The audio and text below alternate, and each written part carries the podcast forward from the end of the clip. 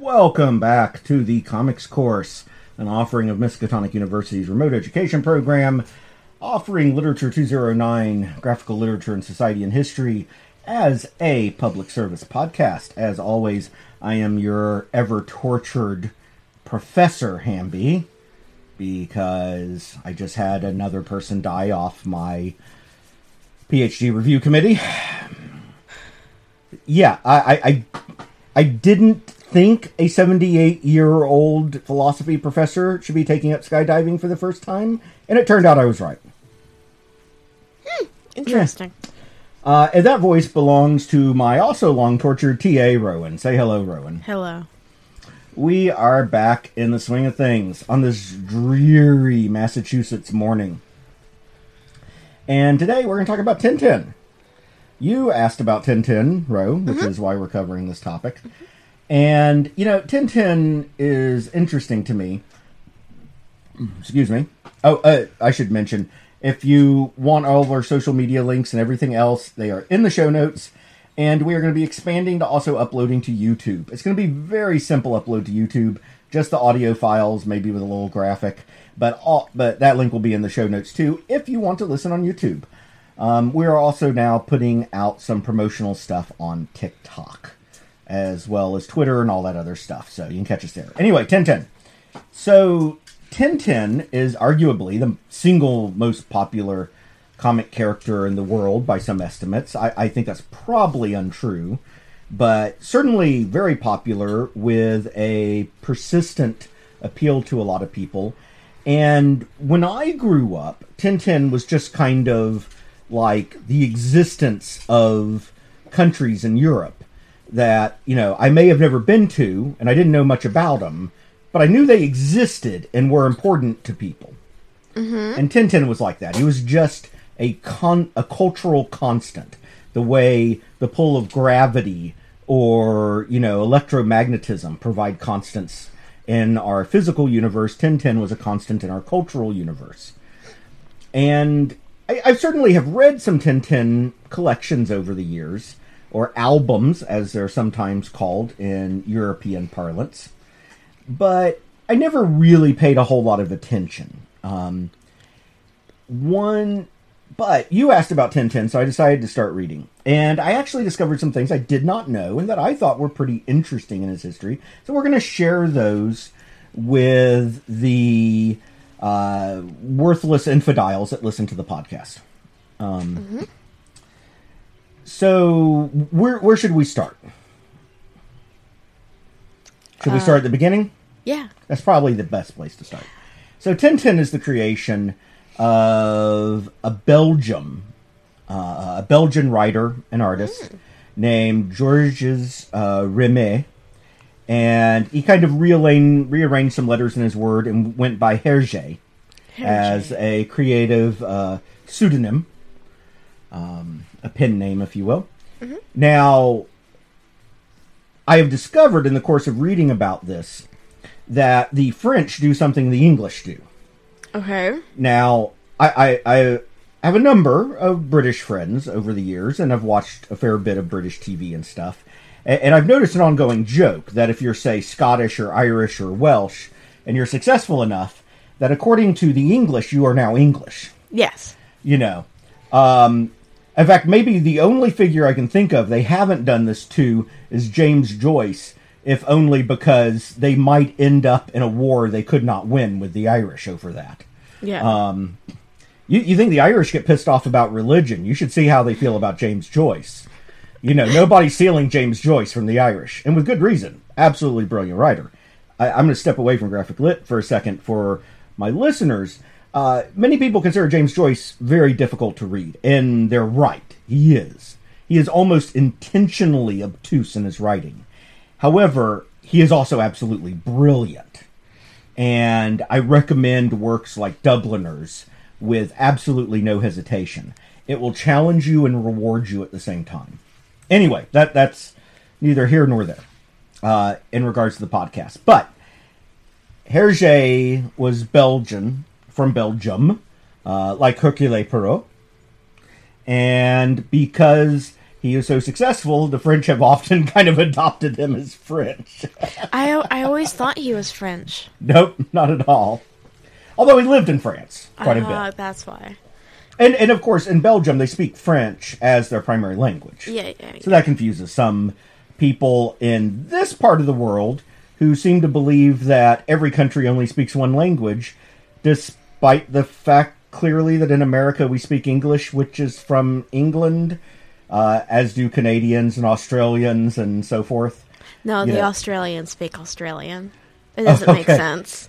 Well, I mean, I know that they add an R sound to the end of no, which is pretty weird, but you know, I, I, we can still recognize it. I, I think it's still, I think we would count it as a dialect, not a language. Um, but anyway, growing up, you know, I would hear about Tintin and Asterix, and I read Asterix as a kid, but I didn't read Tintin. And Tintin originated uh, pre World War II from the mind of Hergé. Now, there is something we have to talk about a little bit about Hergé as part of his background because it played into Tintin so much, and that is that Hergé was a hardcore Boy Scout. Oh. He loved scouting. He loved going out in the country. He loved camping. He loved hiking. He loved environmentalism. And he felt that the scouting organization was critical to sort of building a healthy mind and body for young men. And that it was a very good thing. And his first cartoons that he made featured a scout hmm. that in many ways was a prototype for Tintin. In fact, later on, he would refer to Tintin as kind of the younger brother of that scouting character. And Tintin himself would embody many of those same virtues. Now, Tintin was a reporter, however, off, accompanied by his uh, dog, Snowy, who was a white dog. Uh, o- often, Snowy plays in the stories the role of the commentator with snarky comments to make about what's happening, uh, which of course nobody can hear because he's a dog. So he's presumably just yapping, but we, the reader, get to see it. Now, as he got older, of course, Hergé needed a job, and he ended up working at uh, a, a French uh, uh, language newspaper that was run by a Roman Catholic priest. Now, this is not really as weird as some people may think. You know, some people, especially in the U.S., where Catholicism is uh, just a relatively small religion. I mean, Christianity is huge, but Christianity is split among a bunch of groups, and Catholicism is not dominant in the United States. But in Europe, where in some countries, in some regions, Catholicism is extremely dominant, it's not that weird to see priests who are not actively in some sort of cloister or church, but with the church, but have outside jobs. And in fact, that was the case of this particular priest, Father Norbert Wallez, who was the editor of the newspaper. Um, I'm, and I'm going to attempt to pronounce the name of this. I apologize to actual French speakers out there. I'm going to slaughter it, but I'm going to try nonetheless. Le vingtième siècle. I'm probably not even in range to hit that with a nuclear missile. the correct pronunciation. But I tried, folks. I tried. Now, Father Wallez has been Wallez has been referred in some articles as more interested in politics than religion, which was probably the case. And the newspaper was very right wing Catholic. And it was here that Hergé became kind of the artist that he is. Uh, and here on the screen for you to see, Ro, I have a small self portrait by Hergé of himself and a photo of Hergé with Father Wallez. Oh, it's very realistic style. Yeah, and you can see that little simple line sketch drawing actually captures his own face pretty darn well. Yeah. Now, Wallez was kind of a father figure to Hergé, and this is where some controversy comes into the background because the newspaper was a very right wing Catholic paper. Okay. Now, we are talking about the time period between World War One and World War Two and the rise of fascism in Europe, especially uh, in Germany and Italy, but other places as well. And there was a strong pro fascist movement in Belgium and it was actually supported heavily by Catholics because for all the faults of the Nazis, uh, they were Christian. In fact, Hitler identified as Baptist. And one of the major uh, oppositions to the Nazis was the Soviet state, which is atheistic. And the Catholics largely saw the Nazis, who were at least Christian, as the lesser of two evils facing the atheist Soviets. Uh, also, Soviet ideology, uh, as espoused by at least their interpretation of Karl Marx's works, uh, eventually called for a breaking down of national barriers as the pro- worldwide proletariat united, which was heavily opposed by the fascist parties who were nationalistic and still are today. I mean, nationalism and fascism walks hand in hand, along with racism and a bunch of other isms. And so the newspaper that Hergé worked for was pro Nazi. This is obviously pretty uncomfortable for people. Yeah. And I mean, to tell you how pro fascist he was, Father Wallez had a signed photo in his office of him and Mussolini hanging out together. And, you know, th- th- this has historical roots. Wallez was a reporter himself when he went to cover the fascist movement in Italy and basically joined it as a hardcore supporter before coming back to Belgium and running the newspaper. Talk about not aging well. Well, I mean, and I, I forget aging well. I mean, it would have been controversial even then. Mm-hmm. And then, of course, eventually World War II happened, and Hergé ended up uh, working for a newspaper that worked with the Nazis. Oh, joy. Now, it was pretty much a time period where either you worked with the Nazis or you didn't work, because the Nazis were controlling the country. Yeah. And of course, many people feel that the uh, ethical and moral decision would have been to just shut down operations rather than be supervised by, you know, the Nazis as a uh, cultural approval entity. But Hergé uh, began to show his stripes in some ways. Now, many people will point out his origins with Father Wallez, and Wallez was extremely influential to him. Wallez not only gave him a job, but uh, directed him, was friendly, was an inspirational figure, and he supported Hergé. He, he did demand things of Hergé, but he also encouraged him. And Tintin would probably not exist if not for Father Wallez's encouragement. Um, and many people say, as a result of that, well, I mean, obviously, Hergé must have been a Nazi sympathizer. But there's actually good reason to believe that Hergé, for all of his affection for his mentor, never absorbed those political ideologies.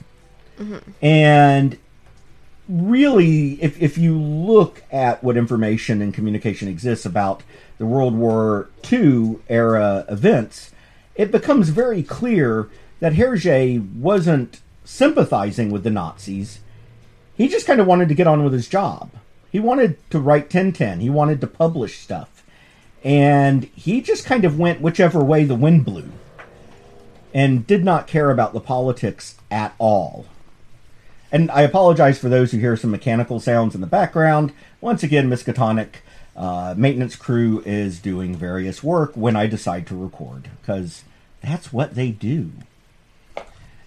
Now, oh, and I'm sorry, I'm knocking things around because one of the hounds came in and just started bumping my leg. Uh, anyway, so that was Hergé. Hergé did not care to act, seem to actually care about politics at all. But he was willing to work with whoever was in power so long as they let him do his thing.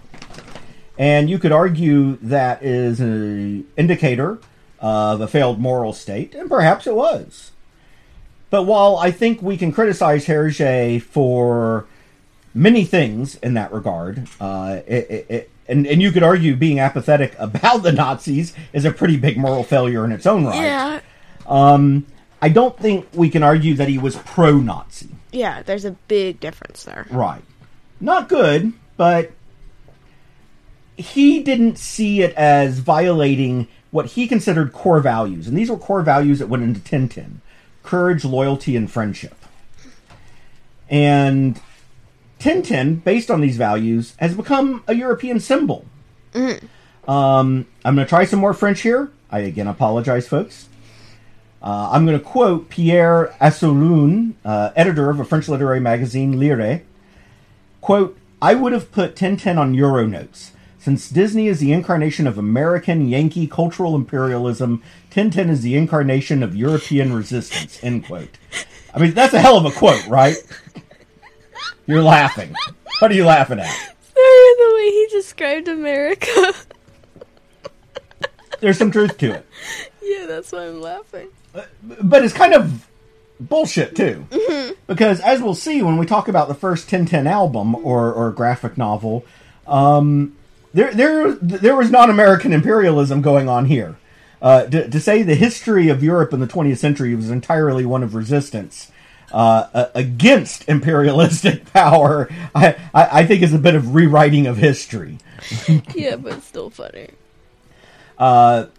Further on, uh, Pierre says that Hergé, quote, had the intelligence to de-Belgicize him quickly after the first two albums and make him European, end quote. And there's and there's a lot of truth to that. I mean, he does represent these broad values that I would argue aren't European. They're global values. You know, friendship, courage, loyalty. Is there any culture in the world that doesn't value these things? None that I can think of. Right. None. Um, I mean, obviously, individuals often give lip service to them rather than action, but they at least value them as traits, uh, e- even if people are often bad at actually exhibiting them. And I would argue that is true. Tintin has become a symbol of, you know, these sort of strong character values. In a lot of ways, like Superman is to American. I mean, most people uh, know the Superman tagline of uh, for peace, justice, and for truth, justice, and the American way. And of course, uh, DC Publications has for decades now removed the American way from that um, and said for truth, justice, and I forget something else. But to again embo- say that Superman represents global values. And he does. Uh, uh, which is partially represented by how popular Superman is in many parts of the world. I mean, he's, his comics sell well perennially in every part of the world. So, how did this exactly come to be? Well, it started when Hergé was 18. He was actually not working as a reporter or a cartoonist or anything like that um, at the magazine, which I won't attempt to pronounce again because I think I did an absolutely horrendous job of it. You're laughing at me, I know. Um, hey, I tried. I tried. I didn't say you didn't try. I need somebody who speaks French that I can send these things to and have them give me a pronunciation guide in advance. I would ask somebody from the languages department, but last time I checked, they all had some form of syphilis that had previously been believed to not survive the Etruscan Empire because they attended some sort of uh, event at the Miskatonic University Museum. Don't touch them or anyone from the science department. It's Miskatonic 101. Yes, languages and science are both departments to avoid here. Absolutely. So, uh, Hergé uh, was working in the subscription department of this right wing Catholic newspaper, and later said of Wallez, I owe him everything. Now, a, a short list of some of the enemies that this newspaper went after parliamentary democracy, because remember, they're fascists. You know, they believe in this sort of taking power and ruling from the right and cultural conservatism. We got to get rid of these godless commies and and people who are outwardly gay and anybody else that violates our traditional, you know, Belgian family values, I guess. Um, Jews, Freemasons, big businesses, Bolsheviks, Big Pharma. uh, big pharma, big anything, I guess. Um, which he probably would have been appalled to know that opposing big business would have also been on the list of priorities for the Bolsheviks, um, or, or at least communists. Uh, but but basically, most of society in some form or another. Of course. Um, Just get rid of humans. and unless you have a very narrow view of what actually makes up your culture, which was easier in the early 20th century than it is now. Um, but the truth is, often in history, many places were more diverse than it appears if you look back in the media because representation was so awful. But that helped people believe this lie that their culture was homogenous, which of course some people still believe today, which is incredibly toxic. And he believed in these traditional values. So while he, he somehow took a liking to Hergé, working in the subscription department, and started giving him books to read and started giving him more and more responsibilities. In fact, he pretty much arranged the marriage of Hergé to his secretary, Germaine Kieckens. wow. Right. They were engaged in 1928. Hergé wasn't even super big fan of the girl, nor the girl of him. but Wallez was such a strong personality, they decided, well, if he says we're a good match, I guess we are. Let's get hitched. And they did. Wow. Um, and during the same time period, in fact, I think the same year that he got engaged to the secretary, uh, Wallez decided to start doing a new children's supplement, Le Petit Vingtième. Uh, I don't know what Vingtième is, and I'm probably mispronouncing it, but Le Petit meaning the little. So, you know, the the version of their newspaper for kids. I mean, we got to get propaganda to them early if we want it to sink in as well as possible. Yeah, yeah, yeah, yeah. They gotta grow up with that shit in their head. Right. And the combination of him working and what and creating Tintin for essentially a youth propaganda machine, for essentially the Belgium equivalent of the newsletter of the Nazi Youth League. Um, plus, during the occupation of Belgium from 1940 to 44, uh, w- w- when it was closed down, and him working for Le Soir, which was under control of the Nazis, is of course has given Hergé this reputation of being a Nazi sympathizer. Which I've already argued he wasn't. But let, let's so let's just take that off the table. He was not a Nazi sympathizer, but he was perfectly glad to work for them so long as they let him do his thing. And they were perfectly fine with letting Hergé do his thing so long as he didn't espouse anything that upset the Nazi party. Mm-hmm. Now, does this mean that by this time Hergé was already a name? It does. Tintin was instantly successful and instantly popular and only grew from there. So by the 1940s, there were already several Tintin adventure stories under their belts, and he kept putting them out. Hergé kept producing Tintin albums until he passed away, and posthumously, his last one was released. Um, with a bunch of notes about the process and things like that. And since then, no new Tintin works have been done, although Tintin continues to be licensed for merchandise and some movies have been done and things like that. Steven Spielberg even made a live action Tintin movie. Oh, really? Yeah. Um, I didn't find it. I haven't watched it. I'll be honest, it didn't particularly interest me. Um, I would much rather read the graphic novels than watch a movie adaptation. But the very first Tintin story was serialized in Le Petit, rest of newspaper name I can't pronounce, and then collected into an album. And this was done similarly for most of them.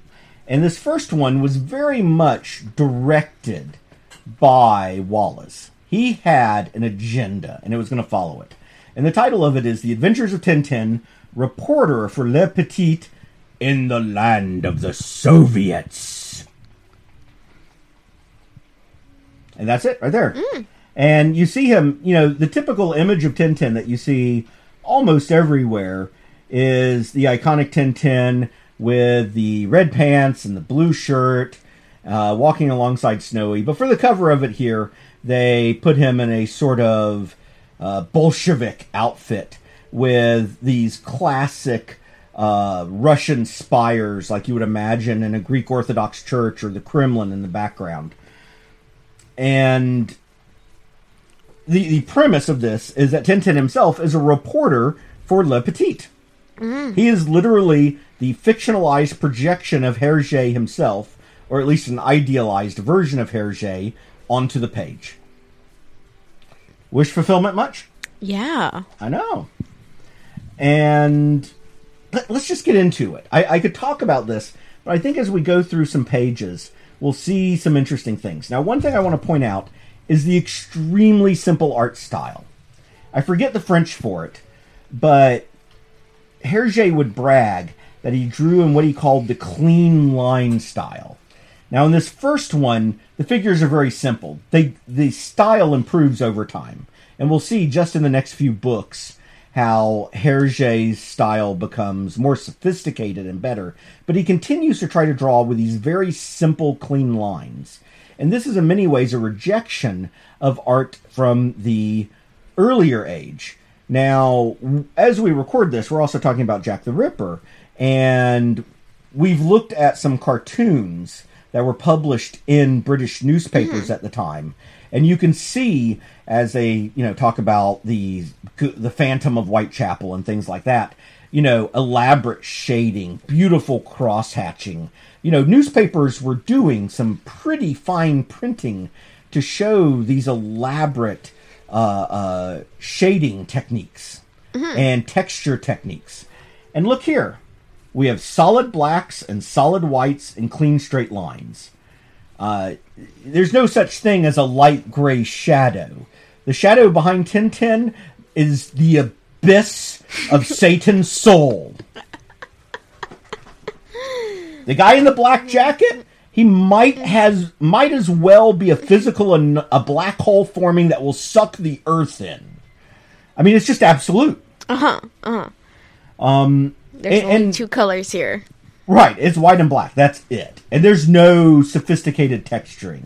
And look at how crude some of it is. So Tintin is supposed to be wearing this uh, sort of checkerboard clothing, and there's no variation in the checkerboard lines. Somebody literally just took a ruler and drew straight across. It looks like it was done by a young child when given a ruler. Right, it's very crude. I mean, che- if you were wearing checkerboard pants, the lines are not going to perfectly line up while you're sitting on a chair mm-hmm. because perspective and angle is going to change it. Mm. But somebody just sat here and drew a line with a ruler straight through. Mm-hmm. You can even see where the lines in his arm line up with the pants. Mm-hmm. It, it looks very low effort. Right. And while the technique improves over time, the aesthetic of these clean lines and simple colors remains. Mm. And it doesn't hurt that this worked well even with very simple printing technology. Mm. Doesn't hurt. Although things like the lines were just poor art. Now, Hergé has said that he wanted to do things like go to the Orient, go to America. He was fascinated by America. Now, of course, his perception of America was what reached Belgium newspapers you know, Al Capone and Indians and these very stereotypical, mm-hmm. you know, we were a country of gangsters and savage Indians to him. and but but instead Wallez said, "No, we've got to send Tintin to Russia and show how evil the Soviets are." And so this first one is just a giant bag of propaganda. In fact, Tintin gets on the train and he's headed across Europe and one of the, one of the so he gets on and he's saying goodbye to this figure with a pipe, which is probably Wallez, although he's not named, Father Norbert Wallez. And Tintin says, I'll send you some postcards and vodka and caviar. So long. And somebody takes his photo. And the first time we hear Snowy talk to us, he says, I've been told they have fleas there. So Tintin falls asleep in the seat, and we see this this unkempt Bolshevik, you know, in the car with him. I think the dirty little bourgeois is asleep. Time for action. He must never get to Russia. He'd report what's going on. This in here will stop him for a long while, if not for keeps one of the best remedies yet discovered for curiosity. And he leaves behind a bomb to explode. Damn. And you know, he has all the subtlety of Boris and Natasha from Rocky and Bullwinkle. um, it- it's hilarious. So, does Tintin escape by being clever? Does Tintin escape by luck? No, the whole thing explodes. The train car explodes, and he just somehow didn't get hurt by some bizarre miracle. Even though his clothes are torn up and literally the walls of the car have been torn away. but he's fine. But he's fine. Oh, lucky little boy. Right. So he's basically arrested and taken away, and he escapes prison by a prison guard coming in, and then he beats up the prison guard and, guard and takes his clothes. Now, this becomes an ongoing theme with Tintin. While the primary themes of Tintin are supposed to be these idealistic principles about courage, loyalty, and friendship, he solves most of his problems by beating people up. Well, he did say most of his inspiration came from Boy Scouts. Right. Oh, and I should note, I forgot to say this.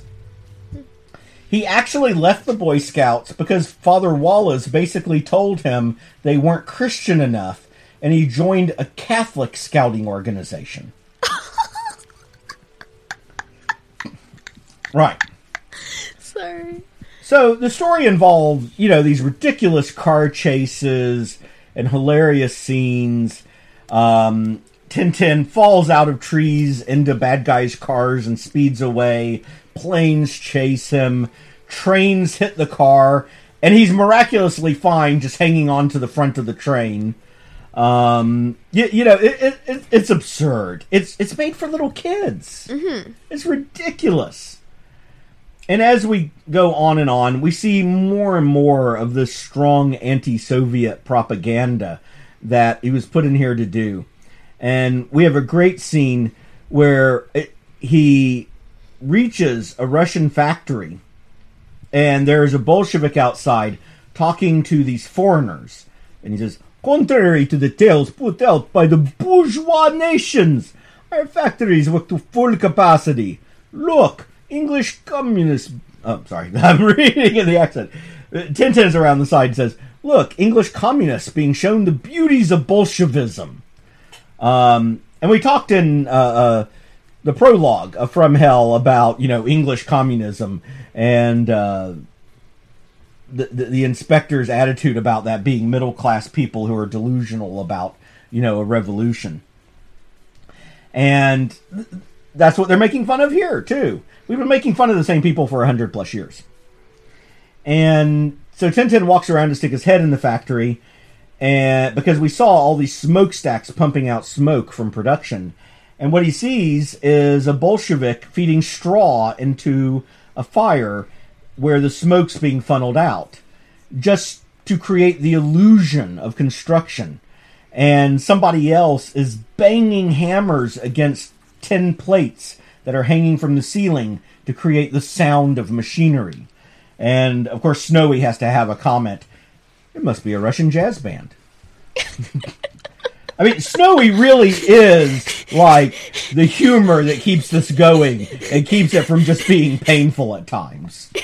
I mean, you kind of have to love Snowy, who's of course a dog, right? Uh huh. Um, and as we go, Tintin sees people starving and not able to eat, and kids begging for food in the streets. So the lesson is very clear that uh, uh, communism in Russia isn't working and it's a bad thing. In fact, there's one just completely over the top scene where you see all these people in the stereotypical traditional Russian dress, and there are Bolsheviks at the front with guns pointed at the crowd, saying, Comrades, you have three lists before you.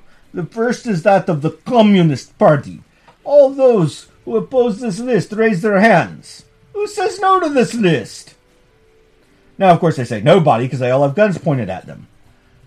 Nobody? Then I declare the Communist Party list elected unanimously. Um, the the anti-Soviet propaganda is not subtle. Damn. Right. And as we go on and on, there's more ridiculous jokes. Tintin is trapped in sewers. He tries to pull open a metal grating on a sewer to escape, but can't until he sneezes, but the sneeze blows it off. Um, you know, it, it's just silly kids stuff. M- boat races, car races.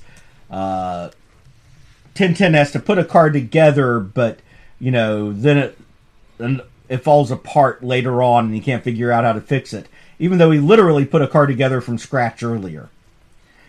And by the end of it, he heads back to Belgium and files his report.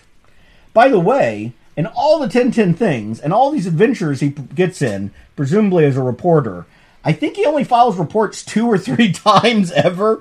Oh, Uh, uh, uh. So, you know, he may be a great adventurer, but not a very good reporter.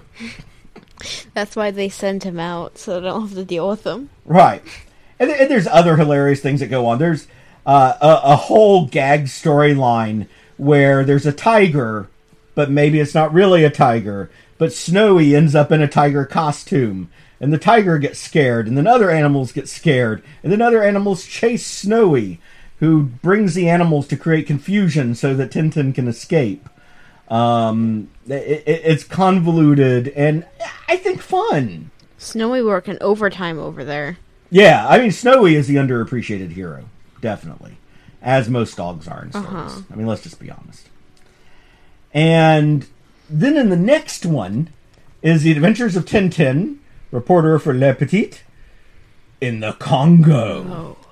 Now, this is a th- this is one that has created some consternation over time. Dogs. Um, it has not aged well in some ways, and Hergé went back and edited parts of it in future editions to hide it.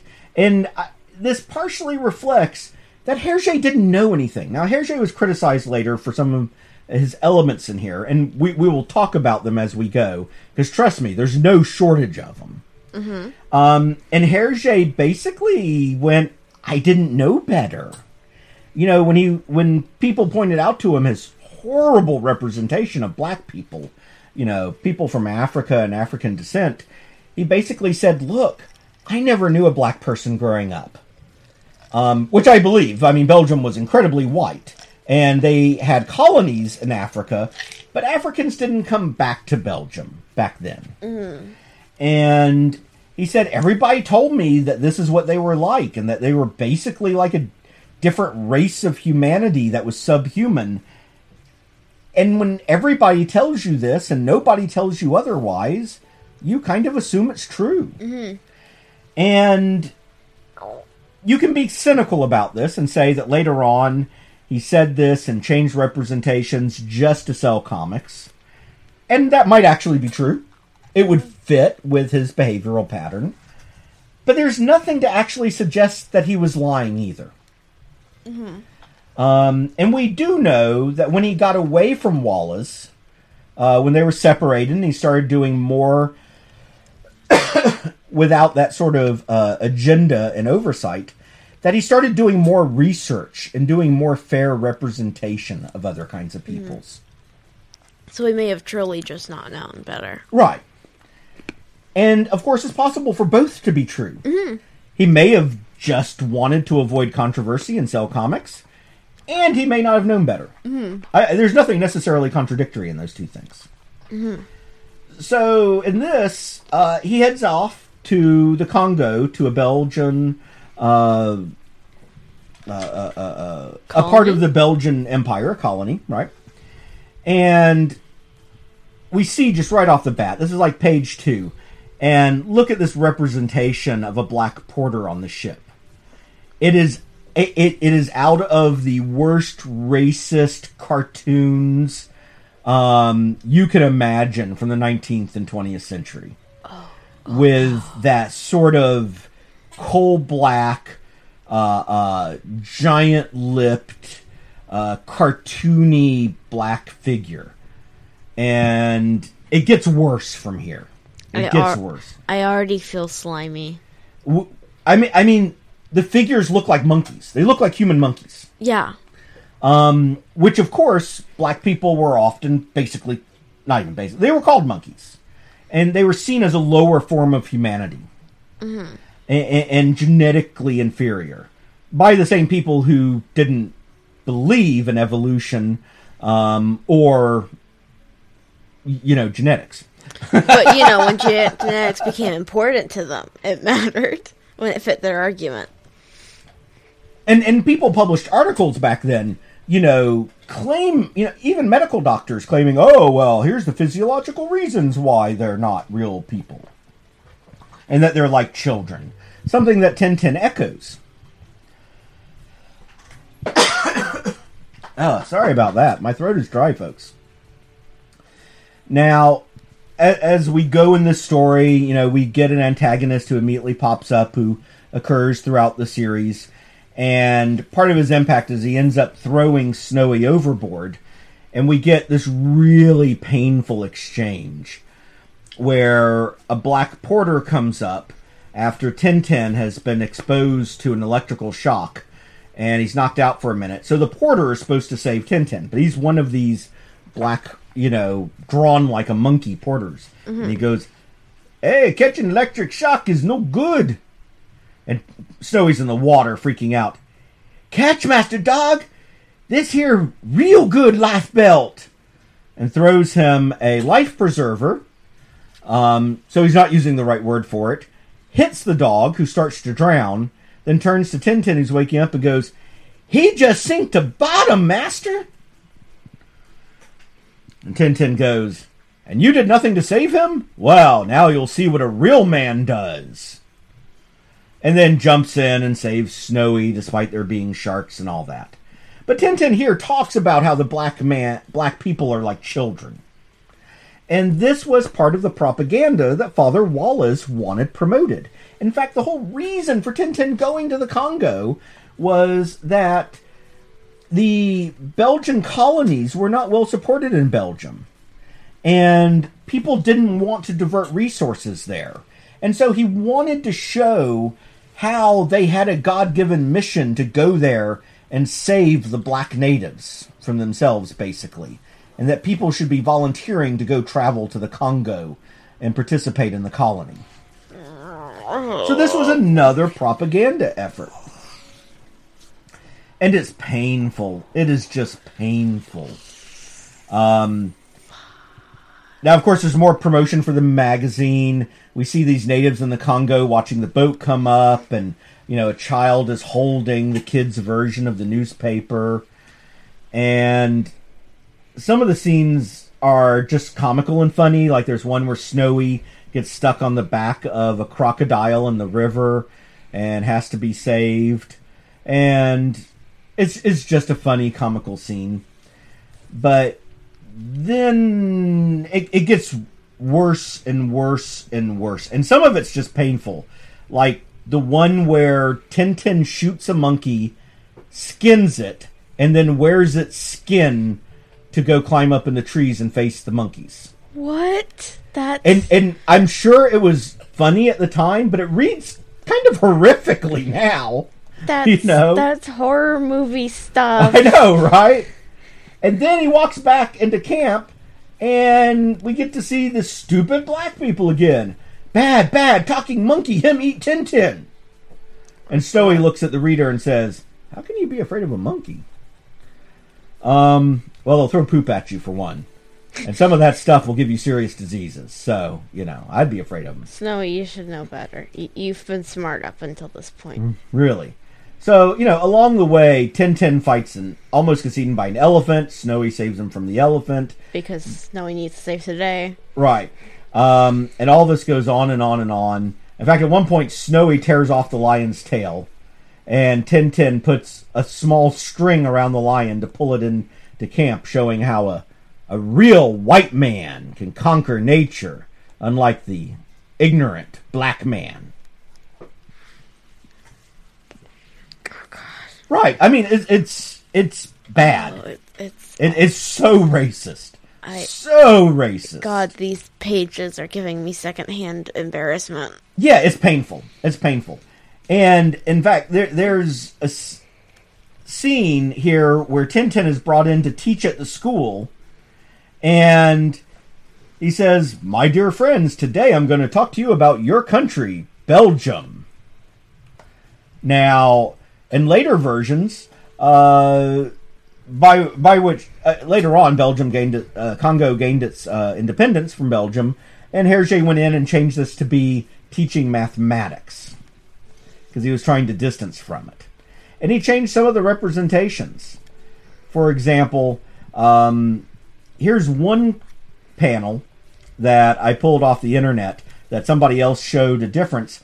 This was redrawn when it was colorized, and this horrible blackface monkey figure uh, was Make replaced with a white man who looks like a human.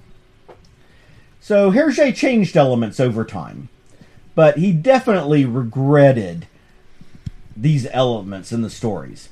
The, now I'm going to skip volume three here, and Lords know I'm not going to try to go through all these. I'm only doing three of them.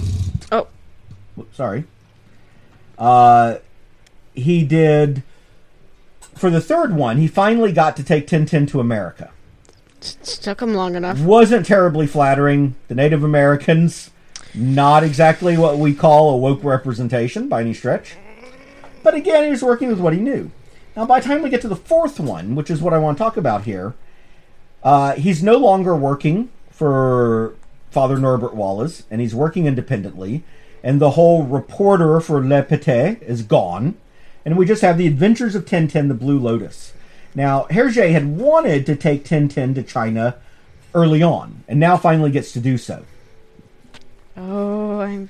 And one of the things I skipped, uh, and I forgot to mention, was that if there was a scene in Tintin in the Land of the Soviets where the Soviets hand him over to their communist friends from China, and they have this extremely racist representation of the Chinese torturers.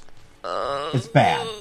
So now we're going to China, and you'd be forgiven for thinking we're about to inha- experience racism on a whole new level. I, that's what I was expecting. But by now, Hergé's no longer working for Wallez. And Hergé's being allowed to A, tell stories that are about it, the adventures he's interested in, and he's being allowed to do research to represent things more accurately. Mm-hmm. And now, I, I we start with the Blue Lotus. I think is the first of the real Tintin adventures because they're the first of Hergé's idea of Tintin, rather than being a vehicle for Father Wallez's uh, ideas of Tintin as a propaganda machine. And now we have color. We still see lots of flat color with that clean line style, but now we have things like little lines providing a little bit of texture for folding clo- cloth and stuff like that. Uh, one of the hounds is just flopping its ears around. and we get introduced to Indians. Tintin is in India. And They're drawn look, like people. they're drawn like people. They're brown skinned people. Um, Right. And the story then takes him to China, and there's an elaborate adventure in China. Very elaborate, actually, with a lot of interesting things. But the difference, I mean, we see it here on page five. When we first saw Chinese characters in the land of the Soviets, they were small, round, all with Fu Manchu mustaches and just completely evil looking. And now our first look at Chinese guys includes a rickshaw porter who's just slightly yellow skinned with a straw hat and a blue shirt and green pants and pulling a rickshaw around. He looks like a person. Just and- doing his business. Yeah, we look in the background and They're all drawn differently, like people would be. Right. And none of them look like caricatures. Mm-hmm. And we have somebody in a more traditional Chinese outfit. We have peop Chinese in Western clothes. We have bald. We have clothes. We have people carrying boxes. We've got women just walking along the street.